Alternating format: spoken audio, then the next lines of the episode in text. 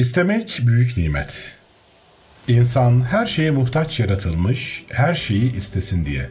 Taşların yağmur diye bir dertleri yoktur. Ama bu dertsizlik onları ağaçların çok aşağısına düşürür. Ağaçlar hava isterler, su isterler. Dünyanın dönmesini, gece ve gündüzün gelmesini isterler. Baharı isterler, yazı isterler. Bu dualar, bu istekler onları yükseltir, yüceltir.